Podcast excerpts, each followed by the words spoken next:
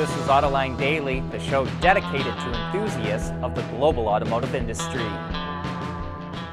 The U.S. Senate passed a $1 trillion bipartisan infrastructure bill yesterday, which includes 550 billion in new spending to fix bridges, roads, and other parts of the infrastructure.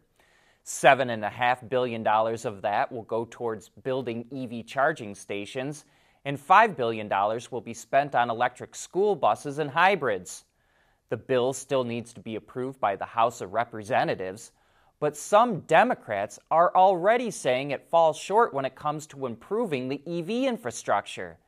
They want to spend $85 billion in order to meet the Biden administration's goal of electric vehicles accounting for half of all new car sales by the end of the decade.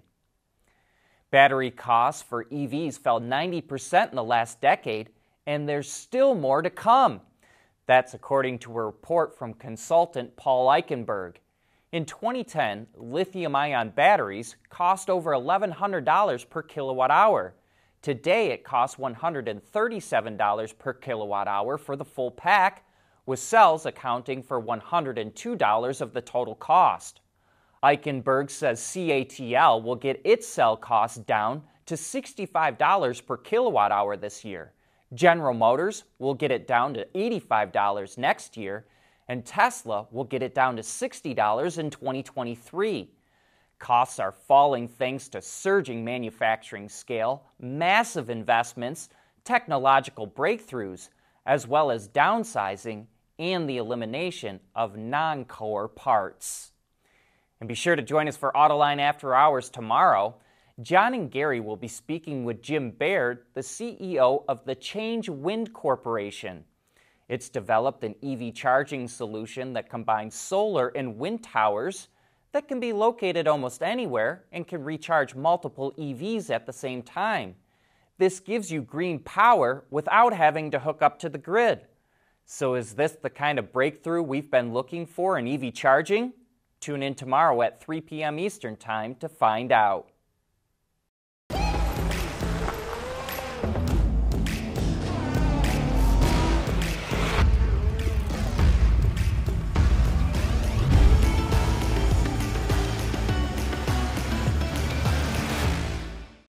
The world is changing at an ever increasing pace.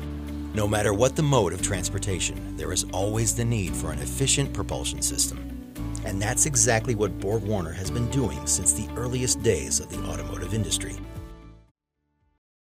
We want to know what drives your testing? OTA, connected car, diagnostics, remote testing. Intrepid Control Systems is here to help you work from anywhere. Intrepid Control Systems, driven by your data. We all know that automakers and their dealers have very tight inventory, right? Yet sales in the US market have been surprisingly healthy. That's because there's a lot more fat in the system than what's been reported. And that's according to consultant Warren Brown, who tracks production, sales, and inventory. While automakers reported their dealers had about 1.4 million vehicles in inventory at the end of June, Warren Brown says the real number was closer to 3 million. He includes vehicles that have not been shipped from the factory yet, those that are still in ports, and those that are in transit. Even so, he says the chip shortage is going to drag inventory down lower. And he predicts automakers will deliberately keep inventory tight once the chip shortage ends because profits are soaring thanks to slashing sales incentives. He says going forward, automakers will keep around 50 days of inventory instead of the 80 days most of them used to have. Bridgestone is expanding its Potenza tire lineup it developed a new tread compound that utilizes soybean oil and ultra high silica content to improve performance. The all new Potenza Sport Ultra High Performance tires enhance cornering capability, improve dry braking by 6% compared to previous generations of Potenza Sport tires, and upgrade wet acceleration and handling, which provides 3% faster lap times than competitors on a wet track.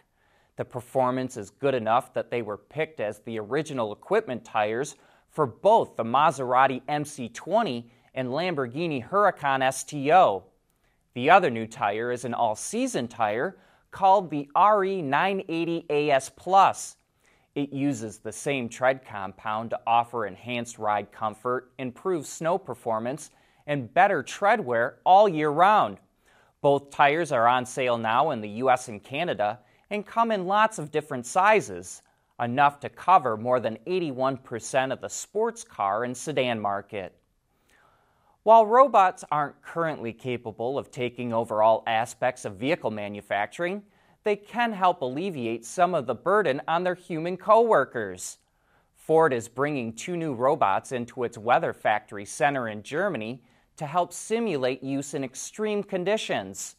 They are especially useful in altitude tests that require oxygen bottles, medical equipment to monitor health, and a paramedic on site if a human performs it. The robots are also able to operate the accelerator, brake, and clutch pedals, as well as the gear selector and stop start button in negative 40 to 80 degrees Celsius or minus 40 to 176 degrees Fahrenheit. Ford says engineers have nicknamed the robots Shelby and Miles after Carroll Shelby and Ken Miles. Mobility is becoming electric, connected, and autonomous, just like the manufacturing world. But will always be one thing a reliable partner for our customers.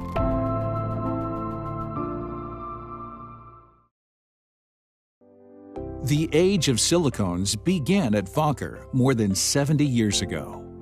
Whether you're looking for thermal management of battery systems or the protection of electronics, let your innovations be powered by Wacker silicones. Visit us at Wacker.com. E Mobility, powered by Wacker silicones.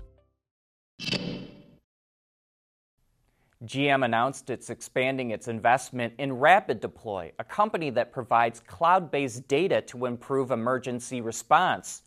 To give you an idea of what it does, earlier this year, OnStar and Rapid Deploy launched a program that supplied every 911 call center in California with OnStar's automatic crash notifications. It provides information like location of the crash, possible severity of the accident, and make and model of the vehicle, which would be especially useful to first responders if it's an EV. GM is part of a new $40 million investment round in Rapid Deploy, which will help it accelerate programs like the one we just talked about. Audi took the wraps off a sleek roadster concept called the Skysphere. It's the first model in a new family of concepts the automaker will show off. It wasn't designed in Germany, but instead at the Audi Design Center in California. It's a fully electric, two seat convertible that Audi says is a preview of its future design. It has an adjustable wheelbase, either for sporty driving or for autonomous cruising. With the touch of a button, electric motors and a mechanism with body on frame components slide into one another to adjust the length of the car by 250 millimeters or almost 10 inches, while ground clearance is adjusted by 10 millimeters or less than half an inch. The smaller wheelbase is for sport mode, and the cruising or grand touring mode is the longer wheelbase. While in cruising mode, the steering wheel and pedals retract to give riders more space. The Skysphere concept is able to move from 0 to 100 kilometers an hour in 4 seconds, and it features an 80 kilowatt hour battery pack which provides 500 kilometers of range or about 310 miles based on the WLTP test cycle. It will be displayed at the Monterey Car Week in California starting this Friday. But that brings us to the end of today's show. Thanks for watching, and I hope you have a good rest of your day.